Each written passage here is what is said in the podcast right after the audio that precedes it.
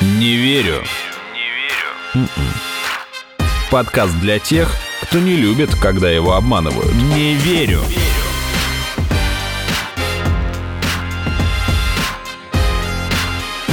Не верю.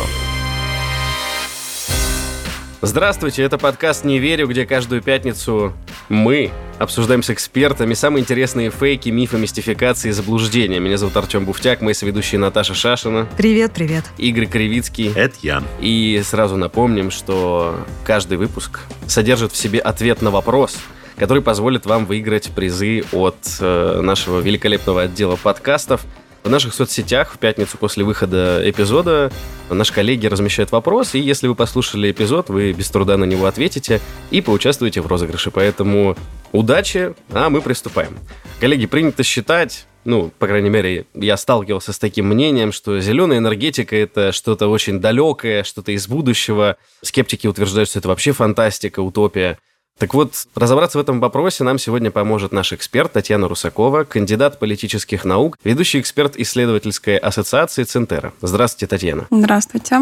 Вот у меня в детстве был фонарик с динамо-машины. На него так нажимаешь ручкой, и лампочка светится. Получается, я с детства пользуюсь зеленой энергетикой или как? Это был фонарик на возобновимой энергии, как бы, которую ему не приходилось ничего сжигать для этого, ему не приходилось там ничего выкапывать, никого заставлять дико пахать, ну, кроме самого себя, наверное. Видимо, тебе очень был нужен этот фонарик. Ну, ты что, это же в детстве такое удовольствие. Ты больше получаешь счастье не потому, что освещаешь себе путь, а потому что... Да, да, да, да, да, жужжал он прекрасно. Ну, кстати, если уж говорить о таких интересных решениях, мне кажется, что мельница – это тоже пример зеленой энергетики. Энергия ветра крутит вот эти все штуки, которые перемалывают зерно в муку, а? Ну, как есть, вам такая зеленая энергетика? Если проще, если в целом, можно ли сказать, что достаточно ли исчерпывающее определение зеленой энергетики, что это использование возобновляемых ресурсов, там, природных, ветра, воды, солнца? Или на самом деле там более комплексное это? Ну, и явление? атомная энергетика тоже считается зеленой энергетикой, ага. если mm-hmm. так. Это, кстати, мы обсуждали в выпуске МВУ с Игорем Кривицким. Слушайте подкаст «РИА Новости» все. Хорошо, тогда, может быть, мы начнем с того, какая сегодня ситуация складывается с зеленой энергетикой, насколько власти поддерживают эту тенденцию перехода либо увеличения доли зеленой энергетики в общей энергетике да, страны. Может быть, у вас есть примеры, Татьяна? К примеру, в Латинской Америке я просто тыкнул на глобус, и вот, э, может быть, начнем оттуда. На самом деле, не только в Латинской Америке говорить о переходе на зеленую энергетику с недавних пор стало хорошим тоном. И кто выступает за менее экологичные способы источников да, получения энергии, тот м, плохой человек. На того фи, да, тому вот бойкот. 22 апреля был День Земли, и все страны уделяют большое внимание тому, в общем, как его отметить, изобретают какие-то флешмобы, какие-то акции на час а, «Выключите свет», а, «Спасите землю». И поэтому мы видим, что, в принципе, повестка зеленой энергетики, она, безусловно, есть. И, ну, как бы не только в Латинской Америке, и в европейских странах, и в Соединенных Штатах, и в России. Другое дело, что здесь вопрос стоит не то, насколько зеленая энергетика распространена, а вопрос стоит в том, как реализовать и откуда взять нормальные, надежные источники, бесперебойные электроэнергии, потому что вот, э, ну, я не помню, но, по-моему, вот зимой как раз Техас сидел да, без да, света, да. потому такое. что у них солнечные батареи. Казалось бы, это, в общем-то, теплый очень штат, и таких э, погодных катаклизмов вообще, в принципе, у них не может быть. Вот, и поэтому народ за экономией пользовался солнечными батареями, а тут, в общем, пришел ужас, и, в общем, там, мне кажется, даже до человеческих жертв доходило. И это ставит вопрос еще раз, насколько нынешнее общество готово, в принципе, перейти на зеленую энергетику. Хотя, как сказать, сама концепция, она очень привлекательна. Но это же не вопрос про то, что мы сегодня отключаем э, классическую, да, там, консервативную энергетику, и раз и перешли на зеленую. Это, наверное, постепенный процесс, то есть доля зеленой энергетики, она же увеличивается там уже десятилетиями. Это не что-то невероятно новое, правильно? Ну, у меня, честно говоря, цифр нету на руках, но она увеличивается, но абсолютно не такими темпами, как э, увеличивается, э, например, потребность в электроэнергии, когда мы производим много каких-то вещей, да, ну или, например, если, допустим, взять наши ноутбуки, литиевые да, батареи, казалось бы, они относительно экологичные. Сейчас все кричат, особенно те страны, вот на территории которых есть э, залежи лития. Кстати, первое, ну вот в клуб этих держав, которые владеют залежами лития, уже разведанными, это как раз Мексика, Боливия. Вот у Боливии, по-моему, самые большие запасы. Здесь как раз, опять же, стоит вопрос, что будут потом делать, э, как будут утилизировать эти батареи, да, и на самом деле все, в принципе, как сказать, даже экологические источники, вот эти экологически чистые, они, в принципе, не очень эко-френдли, скажем так, потому что для добычи лития,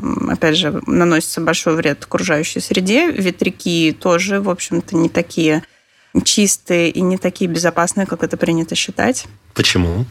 Ну, кроме того, что они мешают миграциям птиц, например, вот это вот. Да, в том числе миграциям птиц. И если, может быть, вы видели кадры, то есть если э, там их неправильно установить или за ними неправильно ухаживать, то это такие на кадрах эпичные падения, задымления. Угу. Ну, если реактор бабахнет, то там тоже не очень симпатичный видок, да и вообще, в принципе, долго на эту грядку ходить не будут. Про угрозы животным, ну, насколько я знаю, опасность, она часто несколько преувеличено. То есть, да, безусловно, ветряные э, установки, они наносят вред живым существам.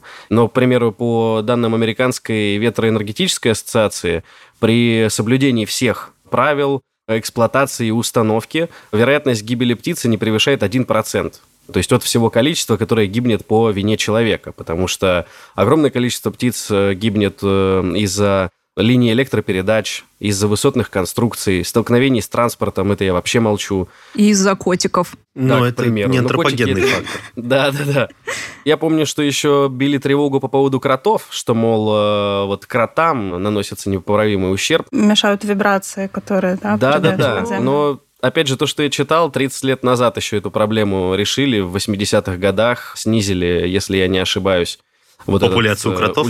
Нет, ультразвук от э, ветрогенераторов. Ого. Поэтому это очень уже старая проблема, которую удалось решить. И с ней просто носится до сих пор, как со списанной торбой. Угу. Я не говорю, что этой проблемы нет. Она есть. Но просто важно, важно правильно оценить ее реальный масштаб. Я хочу просто еще затронуть один момент. Очень часто к нему отсылают вот борцы, да, борцы с зеленой энергетикой. Они говорят, что производство солнечных панелей очень вредное. То, что при изготовлении солнечных модулей используют такие вещества, как хлор и соединение тяжелых металлов. Ну, во-первых, э, многие производители уже отказываются от хлора, это раз. И, во-вторых, при грамотной э, организации процесса природе наносится минимальный ущерб. Солнечные панели и ветряки, они не потребляют топливо, да, то есть не учитывается, что окей, чтобы достать этот бензин там или уголь использовать, э, мы, в принципе, загрязняем экологию, атмосферу, а эти виды энергетики, они ее не загрязняют. Они не выделяют токсичных э, веществ во время своей деятельности, да, во время работы. Только в процессе производства. Да, при этом, ну, надо учитывать, что действительно там материаловеды, они не зря свой хлеб получают. Я думаю, что будут находиться новые материалы для использования, ой, для изготовления этих солнечных панелей и с утилизацией что-то решат. Ну, то есть, не знаю, выглядит, опять же, как страшилка. Страшилка людей, которые заинтересованы, чтобы все было так, как есть сейчас. То есть, опять все в бизнес. Ничего личного. Нет, Игорь, ну, безусловно. Ну, а как ты хотел? Я хотел не так. Я хотел, чтобы все хорошо, радужно, зелено, пони, бабочки да, кстати, и мир и во вот всем про, мире. про переработку. Панели, которые исчерпали свой срок эксплуатации, и их нужно утилизировать. Это же схоже с утилизацией, там, допустим, компьютеров или телевизоров. Два метода переработки есть термический и механический. Европейское законодательство, оно обязывает производителей использовать, точнее, перерабатывать да, эти модули. В Европе этим вопросом занимается, например, организация PV Cycle. При этом нужно учитывать, что солнечные панели, они служат там десятки лет при правильной эксплуатации, может быть, даже 20. За это время, даже если сейчас начать внедрять повсеместно, да, солнечные панели, вот на протяжении этого срока их эксплуатации уже можно подготовить индустрию переработки, да, и это те же рабочие места, к слову. Поэтому Ну, не знаю. Мифы вот эти, это хорошо, но насколько они опасны? К слову, о, как бы есть третий способ. Так. Я собирался пошутить, но то, как ты закончил свое предыдущее предложение, делает это из этой шутки все-таки правду. Так. Электроприборы, в том числе как бы солнечные батареи, можно отправлять на переработку в страны третьего мира. Нет, я на самом деле хотел это выдать как шутку, но просто это факт, что, например, в Китае, он уже, конечно, далеко не страна третьего мира, но тем не менее, все равно... Значит, Далеко. Да, но значит, в Китае есть целая такая как называют это, мусорная империя, то есть дешевле uh-huh. производителям, вместо того, чтобы оплачивать утилизацию электронных отходов, в том числе там солнечных батарей, их дешевле сгружать на корабли и отправлять в Китай, где уже низкоквалифицированные рабочие за очень дешевые деньги сортируют этот мусор и разбирают его вот ну чуть ли не до молекул, то есть все полезно Да-да-да. вытаскивают, то есть выплавляют из микросхем драгоценные металлы, там с одной свалки могут до нескольких там десятков килограммов э, золота и серебра и платины, которые используются в электроприборах, например, выплавлять и доставать как бы и это только вот драгоценные металлы. Все остальное, соответственно, угу. тоже, короче, вот максимальный ресайкл. Правда, это потом, ну, никак не регламентируется, куда уходят эти добытые полезности, скажем так, э, труд этих рабочих мало того, что мало оплачивается, так еще и там не страхуется, например, угу. потому что это, ну, такое все очень-очень серое, теневое, околомафиозное мероприятие. Но в целом можно говорить о том, что есть схема, которая, в принципе, с точки зрения экологии, по крайней мере, и как бы реюзабилити, возможности заново использовать и там утилизировать, э, и превратить во что-то полезное, электроприборы показывает э, свою успешность и состоятельность. Да. То есть дальше остается ее немножко там пару гаек подкрутить именно вот социально-экономической стороны. У нас вот в стране очень экологично закапывают мусор. Тоже хороший, хороший опыт. Мне нравится очень. Но его же собираются сжигать в каком-то обозримом будущем вроде да, бы. у меня там на даче но... вообще там закапывают отлично, мусор там сжигают, сжигают, закапывают, потом воду пить нельзя. Прекрасно, мне очень нравится, экологичная Так страна. пей пиво. Экономь воду. Да, да. А это только это и спасает. Надо еще водку пить, потому что выводит радионуклеиды. Вот тем более, да. Или не радио, ну что-то выводит. Молоко еще надо пить, оно адсорбирует всякие токсины. Да, Видишь, да, да. сколько возможностей, Артем, сколько способов. Сколько возможностей. Ну, наверное, аргументы, так сказать, борцов с зеленой энергетикой мы обсудили. Мне кажется, еще ежи, да. Можно сказать о том, что какие есть действительно проблемы сейчас э, с переходом на зеленую энергетику прямо сейчас. Это то, что при передаче электроэнергии на большое расстояние увеличиваются расходы на обслуживание линии электропередачи, да, по сравнению там с классическими методами добычи, как я люблю это слово. Добычи энергии. нефти, как говорят очень многие нефтяники. Господи. То есть затраты на передачу энергии, они намного выше, чем у других видов электроэнергии. И пока что, наверное, ну, правда, нету каких-то решений. Потому что если бы они появились, то я думаю, что этот переход уже бы начался. А Видимо, да? Еще проблема, ну, зеленой энергетики, кроме атомной. Так. Она в том, что они очень жестко зависят от географии все-таки. То есть для того, чтобы поставить ветряки, тебе нужна равнина или гора. Для того, чтобы поставить гидроэлектростанцию, тебе нужна бурная река. Для геотермальной электростанции тебе нужен горячий источник, гейзер там или подземные воды горячие. То есть ты угу. не можешь поставить их абы где. Ты жестко привязан к каким-то особенностям местности. В России, как бы, поскольку местности как таковой много, там уже количество переходит в качество, и как бы есть высокое разнообразие, получается, вот таких вот географических изысков, скажем так, на которых можно размещать, yeah. да, на которых можно размещать вот зеленые электростанции. Но в странах поменьше или в странах с более однородным рельефом это уже большая проблема. Не верю.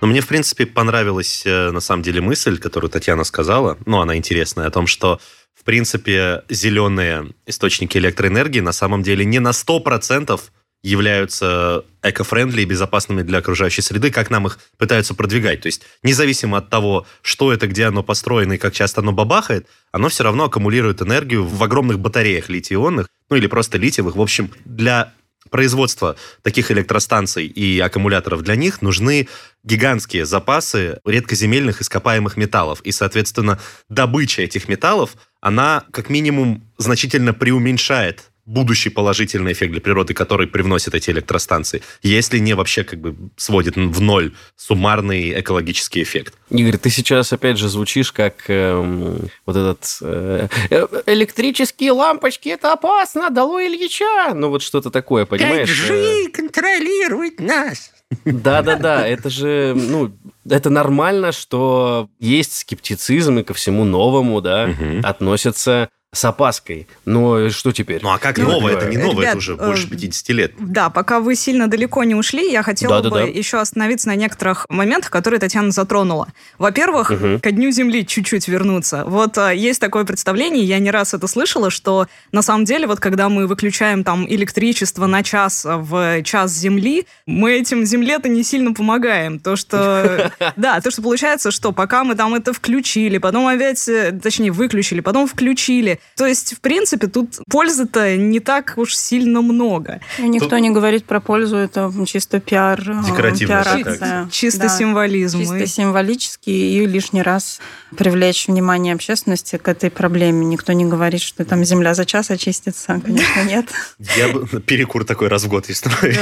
Я бы на самом деле даже сюда вкинул то, что я где-то читал, что эта акция, она не столько даже полезна или бесполезна, сколько на самом деле частично вредна Потому что дело в том, что когда проходит да, да, да, часть Земли, она обычно слышал. под вечер где-то, да, то есть это период пикового электропотребления, угу.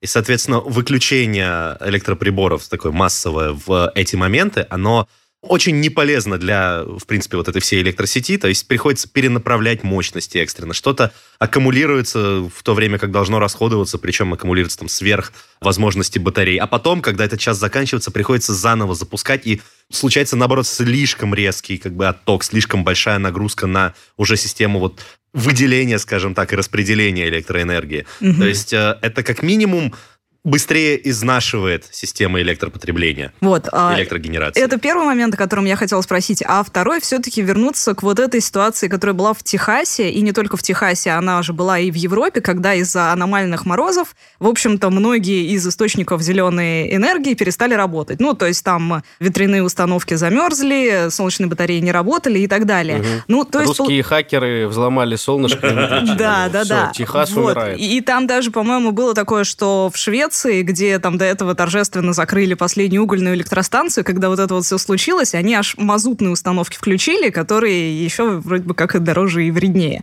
Ура! Включаем вот. мазутные установки! Не, ну просто для, для понимания, там а, доходило до того, что власти шведские просили граждан не включать без лишней надобности пылесосы вот, чтобы не тратить э, Правильно. энергию. То есть все эти виды энергии, они не могут работать бесперебойно. Это факт или это исправимая, в общем-то, ситуация? Так вот, Татьяна с этого начала. Давайте послушаем. На данный момент, э, мне кажется, это факт. Единственный источник энергии, который всеми порицается и который может работать без сбоев, это атомная, атомная энергетика, против которой развернули, ну, по крайней мере, в Европе настоящий крестовый поход да, во Франции закрывают. Закрывают, но, например. Да, но на самом деле... Что за колесица? Во-первых, всех очень сильно перепугала Фукусима. Ага, вот, и это, да, да, это ускорило вот этот вот процесс Все уже успели перехода. забыть про Чернобыль, и тут вдруг... Да. В 2021 году пора бы, да, бояться Фукусимы, согласен. Ну, Не, слушай, ну... фильм про Годзиллу ты смотрел? Ты смотрел, да?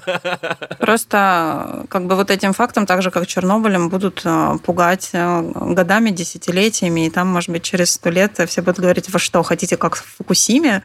Или что вы хотите, второй Чернобыль? Что вы хотите, как у нас разлилось топливо, и все передохли животные? Вот да, Я бы так пугал. Ну, то есть, как бы, что вы хотите, как у нас там, Господи, как доминошки да. попадали ветряки? Ну, то есть, это ориентироваться на аварии, это же, ну, это как бы черный пиар скорее, чем что-то адекватное, по-моему как чем адекватная оценка реальной функциональности и полезности. Да, получается, что вот как Татьяна сказала, был пример как раз-таки отсутствие бесперебойности, а есть какие-то виды решения, может быть, это какая-то гибридная модель использования и того, и того вида энергетики. Какие аргументы тогда за, если мы получаем позицию, что нет, ребята, перейти там на э, возобновляемую энергию не получится, потому что вот это не 100% времени. Не 100% гарантии. Хорошо. Тогда все, мы отклоняем это решение. Ну, наверное же так не происходит. Есть аргументы у другой стороны. На самом деле, как мы все видим? Мы видим наш процесс исторический, да, прогресс. Мы понимаем как прямую линию, которая все выше, все выше, все выше. По идее, он у нас его не остановить.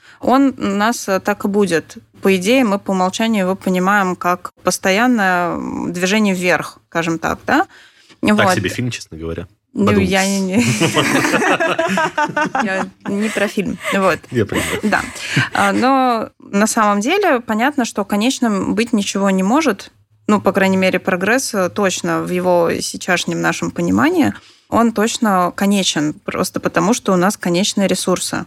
Какие-то ресурсы, они могут воспроизводиться, но большинство ресурсов, они как бы не воспроизводятся. И люди еще где-то, наверное, лет 40 назад поняли, что на самом деле, что это же скоро должно кончиться, и каким-то образом нужно вот эту концепцию пересмотреть. И начали концепцию эту пересматривать. Грубо говоря, опять же, вот эти все тенденции, которыми мы живем сейчас, ну, особенно вот я вижу, что молодые люди, 30-летние, 20-летние, там 20 плюс, э, вот, они грубо говоря, выступают за сознательное потребление, за разумные ограничения. Особенно это у нас сейчас ярко очень проявилось в пандемию, потому что я сама открываю шкаф, на меня вываливаются шмотки с бирками. Я не помню, когда я это купила. Я понимаю, что мне, в принципе, вообще некуда в этом пойти.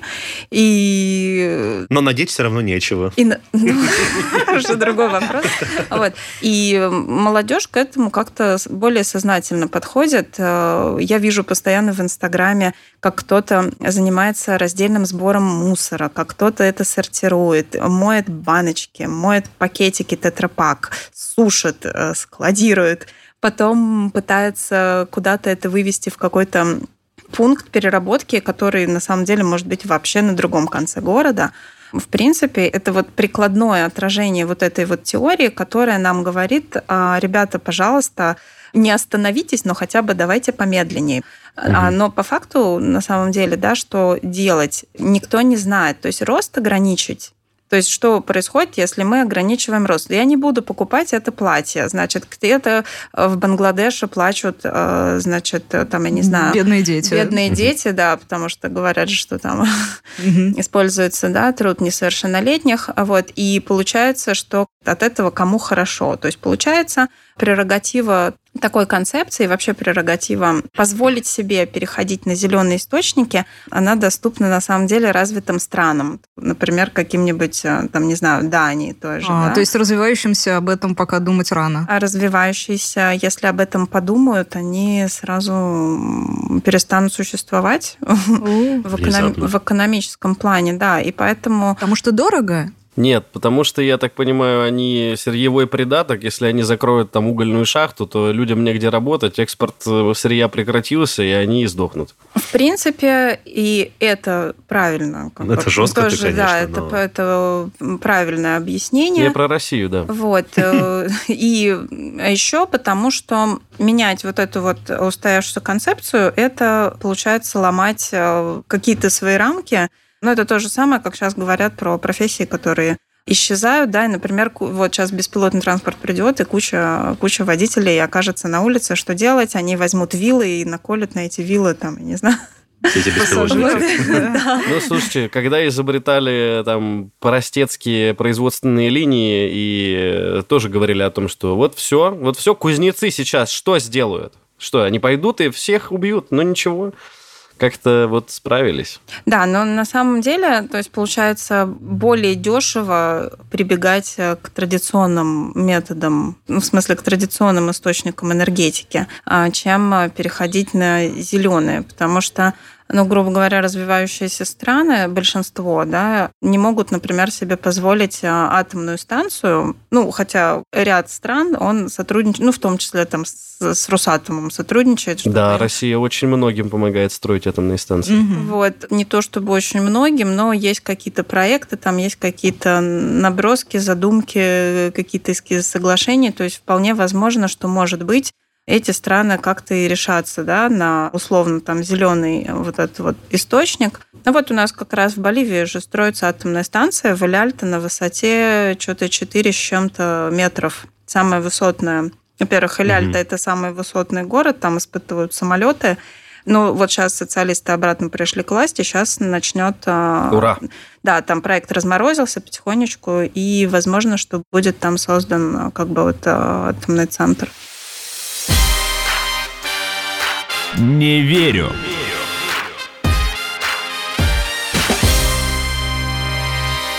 А вот про Латинскую Америку интересно, насколько у них, э, ну вот в этих странах э, какие-то уже, ну, методы зеленой энергетики применяются. Вот, собственно, ну, кроме АЭС, который, ну, наверное, да, можно назвать зеленой, но окей. Как бы с вот. такими полноводными реками, как, например, Амазонка, странно не иметь э, гидроэлектростанций. Например. А, ну, гидроэлектростанции имеются. Но там тоже забавные вещи происходят. Там где-то лет 10 назад в Венесуэле обмелела Гури река, вот, э, у, Приз, на которой... каких-то природных причин или из-за деятельности человека? Ну, была засуха просто, я не а, знаю, а, насколько. Засуха. Мы не знаем, засухи вызываются деятельностью человека или какими-то природными угу. циклами, потому что, например, э, мой муж, который физик, Ядерщик э, говорит, что, например, угу. парниковый эффект и вообще глобальное потепление это вообще никак не связано с антропогенной деятельностью. Ну, мы, да, часто сталкивались, опять же, с Игорем, если я не ошибаюсь, да, Игорь? Да, с позиции, это был я. что... Ты сталкивался со мной. Да-да-да. С позиции, что человек, если оказывает влияние на все эти процессы, то настолько да. незначительное, что с ним да. или без него... Коровы больше случае... производят метана, да. чем... Да. Э, ну, убить всех коров, какое решение? Абсолютно логичное. Не, ну ты что? А кушать что потом? Я шучу. Как же бургеры с говядиной? Можно ну, искусственное мясо. Сейчас уже, да. Да, но мы чуть-чуть отвлеклись. Итак, пересохла река. Да, пересохла река, и Уго Чавес предлагал принимать душ по три минуты в день. Все. Ну, это, кстати, много. Он говорил, что у него получается. За три минуты намылись. Мы Игорем обычно То есть он призывал, что там не петь в душе, да, быстро намылиться, смыть и таким образом нехватку воды пережить. Угу. Вот. А он не предлагал вместе принимать душ, например, с соседкой? Нет. Жаль. Мне кажется, я не раз слышала такой аргумент, что в России все эти там методы не слишком-то применимы, потому что у нас климат, мол, сложный. Ну, то есть, допустим, приезжаешь ты там в Турцию, и много там видно э, солнечных Турков. батарей.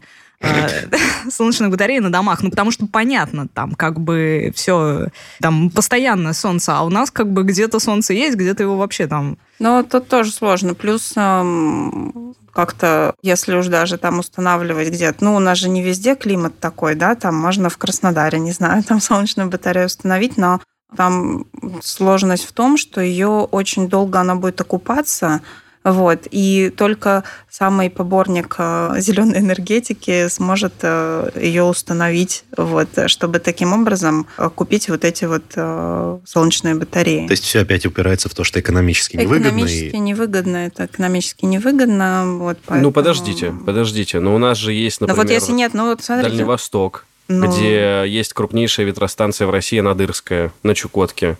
И когда нету ветра, используют энергию солнца. Когда нету солнца, используют энергию ветра. Плюс доставка энергии туда, а, она настолько дорогая, что переход полностью на зеленый, ну, как минимум увеличение ее доли, оно даже экономически выглядит ну, относительно приемлемым. Не надо забывать, что у нас есть геотермальные энергостанции, да, которые, ну, пока что еще там будущее, но все-таки. Плюс э, регулярно поднимает вопрос о использовании биомассы, да, о физических и химических процессах, которые можно использовать. А вот тут, подожди, Артем, извини, использование биомассы, это же, по сути, то же самое сжигание топлива, просто мы будем сжигать не Если мы говорим биомассу. с тобой про отходы, например, жизнедеятельности тех же животных, например, на фермах, mm. то применение реагентов, которые позволяют э, при взаимодействии выделять огромное количество энергии. Понятно, то есть поставить что... над коровником большую воронку, которая будет собирать весь этот уран, э, метан, господи, метан. Ну, скорее всего, добавлять какой-нибудь алхимический порошок в их навоз, и дальше там происходят сумасшедшие химические реакции. Ну, посмотрим. Может и быть, так такое... Артем изобрел кизики. Да, да, это, во-первых, это общеизвестный факт, но все-таки, то есть, э, вот, э, да, Россия это, это не для зеленых. Ну, это да, но все-таки, смотрите, у нас же тенденция... У нас есть атомная энергетика, зачем нам какие-то ветряки? Ну, все нормально работает. Есть атомная энергетика, зачем нам ветряки? Ну, все хорошо, тогда на этот вопрос отметили. А тем, у кого нет атомной энергетики? Ну, у кого нет атомной энергетики... Мы им, им приедем и поставим. Спрашивали они этого или нет? Пусть обратятся к Росатому, Татьяна, я задам вопрос. Вежливый инженер. вопрос. Э, вот как раз-таки про у нас есть атомные электростанции. Я думаю, для вас не станет открытием, что множество населенных пунктах в России вынуждены использовать дизельные или э, бензиновые генераторы, потому что государство не в состоянии протянуть им линию электропередачи, как-то обеспечивать их топливом. И если опираться на опыт наших э, забугровых коллег, то да, там многие люди, они сами устанавливают э, на свои дома либо солнечные батареи, mm-hmm. либо какие-то компактные ветряки и компенсируют э, хоть сколько-то траты своей электроэнергии. Поэтому атомная энергетика атомной энергетикой, но не надо забывать, в какой стране мы живем и как у нас, в принципе, все замечательно, и в том числе с энергетикой.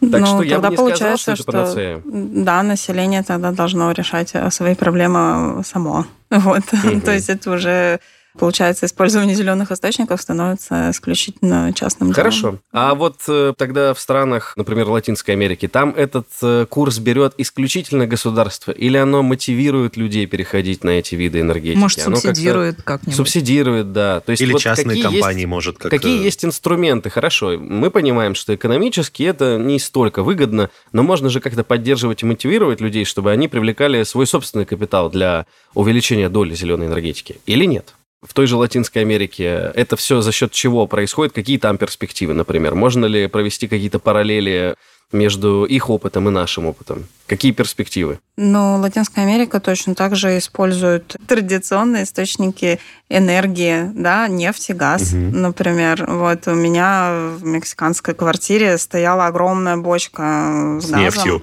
Ну, не там и Просто на крыше стояла такая угу. бабышка. Таким образом была в доме горячая вода, таким образом угу. был газ на газовой плите. Вот, и это ужасно, я никогда не могла отследить, когда он у меня закончился, и поэтому в один прекрасный день там я не могла там ни духовку включить, ни помыться и все, и там, значит, такие огромные грузовики ездили, и мужики, ну, работяги ходили по домам и кричали «Эль газ! Эль газ!» И там хозяйки такие, «А, значит, мне, мне, значит, это газ. Ничего и, себе. И бочку забирали пустую, и потом впирали э, полную там на крышу. За вот. деньги. Ну, это... естественно, естественно. Ну, то есть я имею в виду, то есть это... Это Мехико, если mm-hmm. что, в общем, столица. Вот еще один яркий пример я не знаю, может быть, вы слышали, у нас э, как бы были, жили-были и сейчас есть э, две девочки, они решили вылечить индейцев и построили клиники в Гватемале благотворительные, в Никарагуа. И им дали правительство Латинской Америки, Гватемалы, Никарагуа, дали земли в том месте, куда Макар телят не гонял.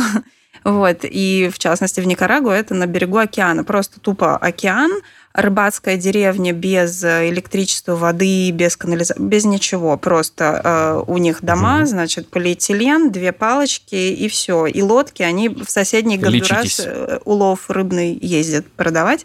И таким образом живут. И вот там как раз, когда построили вот эту клинику. Вот клиника работает на солнечных батареях. Mm-hmm. Вот. И там был ужасный ураган. В прошлом году там все смыло, солнечные батареи очень сильно вспучились. Вот это как раз была пандемия, вот это все еще плюс вот там климатические условия не очень хорошие.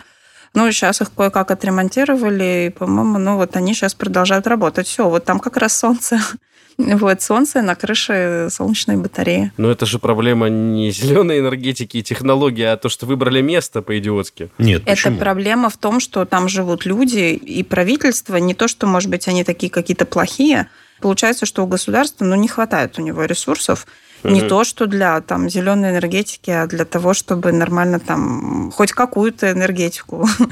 вот провести в такие поселки. Там это есть. С этой точки зрения Россия, конечно, мне кажется, выглядит, как сказать, получше. Выигрыш. Ура, мы лучше Более... Никарагуа. Лучше есть чем гордиться. Да, да. Хорошо. К слову о том, что вы говорите, позволить себе наращивать долю да, зеленой энергии могут только развитые страны. Есть опыт Германии замечательный. Они э, в 2016 году отчитались о том, что поставили рекорд. Возобновляемые источники питания в этот день обеспечили 87% всей потребляемой энергии вот всей Германии, то есть всей страны. У них прям ветряки стоят, mm. даже когда да, едешь, да, да. что очень Красиво, видно. кстати, да. да. Это звучит громко, это звучит как победа, просто Гринпис ликует. Но мы понимаем, что просто был очень солнечный и очень ветреный день, и это позволило использовать э, данные э, виды источников энергии на максимум. Но все-таки, да, то есть э, эта цифра о чем-то договорит. Не верю.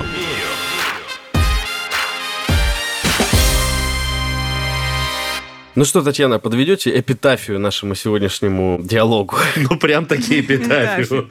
Некролог еще скажи. На самом деле, наверное, попытки перехода на более дружественные экологии источники будут продолжаться, но темпов гигантских и быстрых, наверное, ждать не придется, особенно у нас так точно. Угу. Вот. А в развитых странах все-таки, наверное, да. А в развитых э, странах э, все-таки, наверное, да. Просто я, опять же, это связываю с тем, что они не так озабочены сильно вопросом банального выживания, как развивающиеся страны. Угу. Вот, да. то есть это такая, это luxury, то есть зеленая энергетика, это роскошь, действительно и не все ее пока себе могут позволить. То есть тот, кто не может э, позволить, тот, значит, сжигает газ, добывает газ, добывает нефть и сжигает нефть. Или вот. добывает нефть и продает нефть, да, и себе строит и атомные станции. Э, и продает, потому что все-таки, э, там, не знаю, да, доля атомной энергетики, она, конечно же, гораздо ниже, чем все вот эти вот НПЗ и так далее. Угу. Ну, и даже в развитых странах, самых развитых из развитых стран, я думаю, mm-hmm. не стоит ожидать когда-либо в, в будущем все равно стопроцентного перехода на зеленую электроэнергию, потому что, как минимум, для случаев форс-мажоров и катастроф... А мало ли что. Да, да все равно нужно иметь какие-то запасы, возможности резко... Свечной заводик. А тогда они у нас газ купят и нефть. Идеально.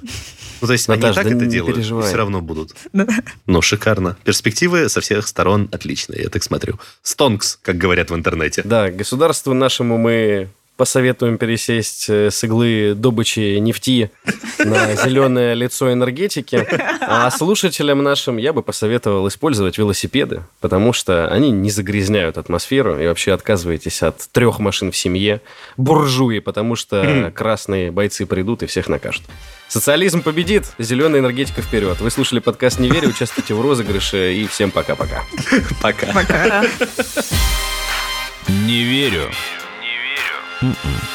Слушайте эпизоды подкаста на сайте ria.ru в приложениях Apple Podcasts, CastBox или SoundStream. Комментируйте и делитесь с друзьями.